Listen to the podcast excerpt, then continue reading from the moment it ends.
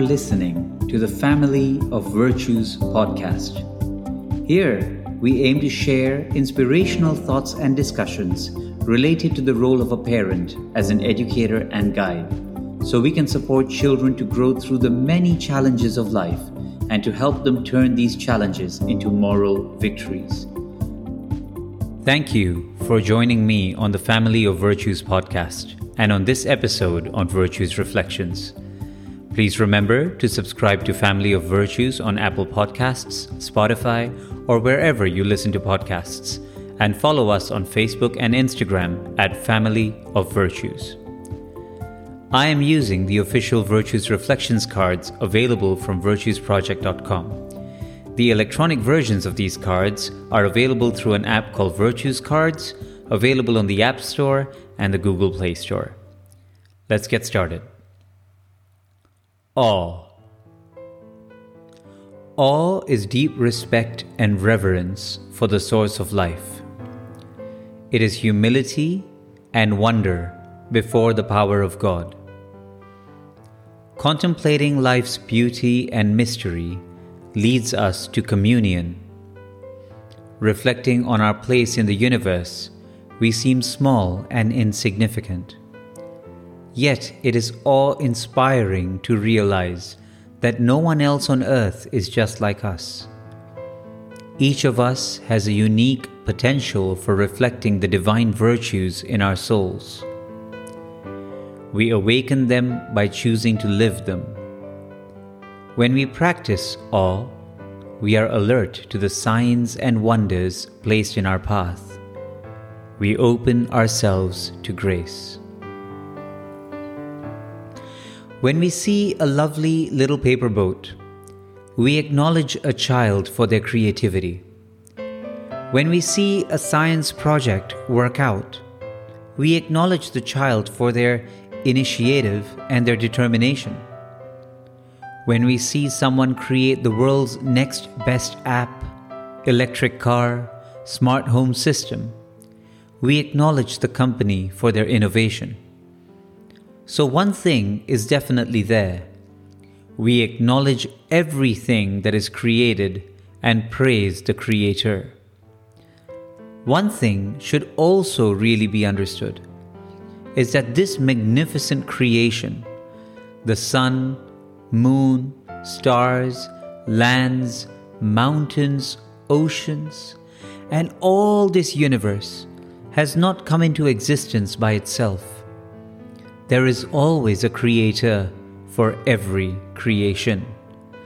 And if we look at this universe as the most magnificent workshop, where everything is working according to plan and in very fine balance, surely there is a creator so powerful who has thought this through. Every morning, the sun rises in the east at its proper time spreading its rays of light on the world during the day, and sets in the west, handing over to the night. Look at the billions of stars and planets moving in orbit, never once straying away from their path, all following a disciplined and divine rule. Clouds carry water from seas, and winds carry them over long distances how lands are watered by rivers and streams, how vegetables and fruits grow as a result of the fertile land, how beautiful flowers grow. All this is beyond human intelligence. How beautiful and magnificent this grand factory of the universe is, and with what accuracy does its machinery work. Now, let's speak of our children. Children Children naturally trust their parents because they know that their parents will only do what is best for them. A child may say yuck when we put vegetables on their plate, but it would never cross their mind that we are trying to poison them. It is not even possible to know how God will provide for our needs in the future, but we must look at our past and see how grateful we should already be for what we have received, and for what we undeservingly will continue to receive, and what He provides will be far better than what we can provide ourselves. One evening, a man visited a restaurant. A waiter quickly spotted him and saw that he was well dressed and appeared to be wealthy. So the waiter went out of his way to make an impression and provided him with the best service. The waiter double checked every detail of the man's meal, including always making sure that his water glass was always filled. His food was delivered piping hot and presented with care, with hopes of a high tip. However, at the end of the meal, the waiter was shocked at what he witnessed. The customer wiped his mouth clean, got up from his seat, and exited the restaurant. He just walked out. No payment for the meal, and even worse, no tip. The furious waiter ran out of the restaurant and grabbed the customer and spoke to him quite firmly, saying, I gave you perfect service. I served you an excellent meal. I can't believe that you have the audacity to walk out without so much as leaving me a tip. I demand that you give me what I deserve. The customer interrupted the waiter and said, Hold on a minute, mister. Didn't your manager tell you? I did leave you a tip. And don't worry about the bill, he said. I own this restaurant. I just came in tonight to see how things were going, and you are right. The food was delicious and your service superb. God really does provide us with all our tips. He makes us feel this way because we have forgotten to trust Him. But look at our children for a minute. Look at their innocence. Look at their faith. Living our life like a child may sound silly, but children know it all from the beginning. They love without expectations and they don't know the meaning of hate. They live each day for themselves, but will give us their last candy if they think it will make us smile. A coin makes them rich, but they would give their wealth away in a heartbeat. To a child, a star can be anything they imagine, and a teddy bear can be their best friend. They don't think it's silly to jump in puddles or talk to animals.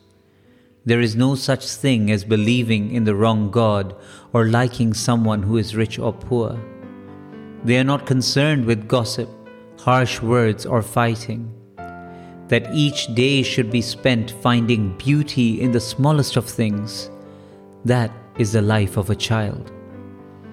It is us, as adults, that take all that away because we think we know best. We teach them that jumping in puddles is silly and in fact unhygienic. We are the ones that teach them that they have to look a certain way, believe in certain things. We tell them to put away the teddy bear. We tell them that stars are nothing but giant burning rocks a million miles away. And at the end of the day, when they grow up to be like us, as we have molded them in our own image, we tell them that they should have lived their lives differently. We will tell them that life is too short to be spent worrying about your job, family, friends, and social standing. We sum it all up by telling them to live their lives like a child again. So, as adults, at least let our children know that it is okay to live their life as kids, because we know this is how we want to be. And now we know that children, with their childlike simplicity, humility, imagination, trust, forgiveness, discipline, and love, are much closer to God than we are. Let us try and rediscover these attitudes of life which we were born with and have slowly forgotten in the process of growing up. Let us take a few steps backward while going forward in our journey towards God let us learn to live like children again. The practice of awe. I am humble before the power of the Creator. I take time to contemplate and commune. I am aware of the sacredness of life. I cultivate the divine virtues in my nature.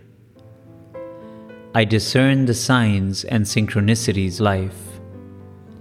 I deepen my connection to grace. I'm thoughtful for the gift of awe.